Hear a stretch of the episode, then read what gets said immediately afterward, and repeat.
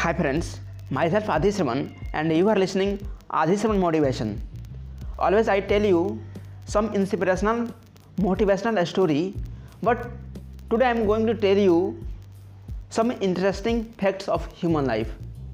I hope you will enjoying this because that is true so let's begin. First, two types of people are most humble one who have everything and another who have nothing. Second, women value words of men more than men value their. Third, gratitude can boost up dopamine and serotonin which make life more happier. A smiling makes you look prettier. Studies have proven that 70% of people find smiling faces to be better looking than faces with makeup.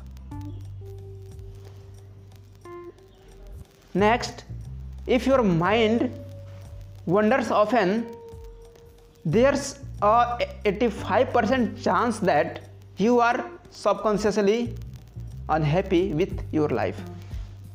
Next, men socialize by insulting each other, but they don't really mean it. Women socialize by complimenting each other and they don't really mean it each other. Introverts don't tend to have tons of friends. Instead, they intensely value their close friends.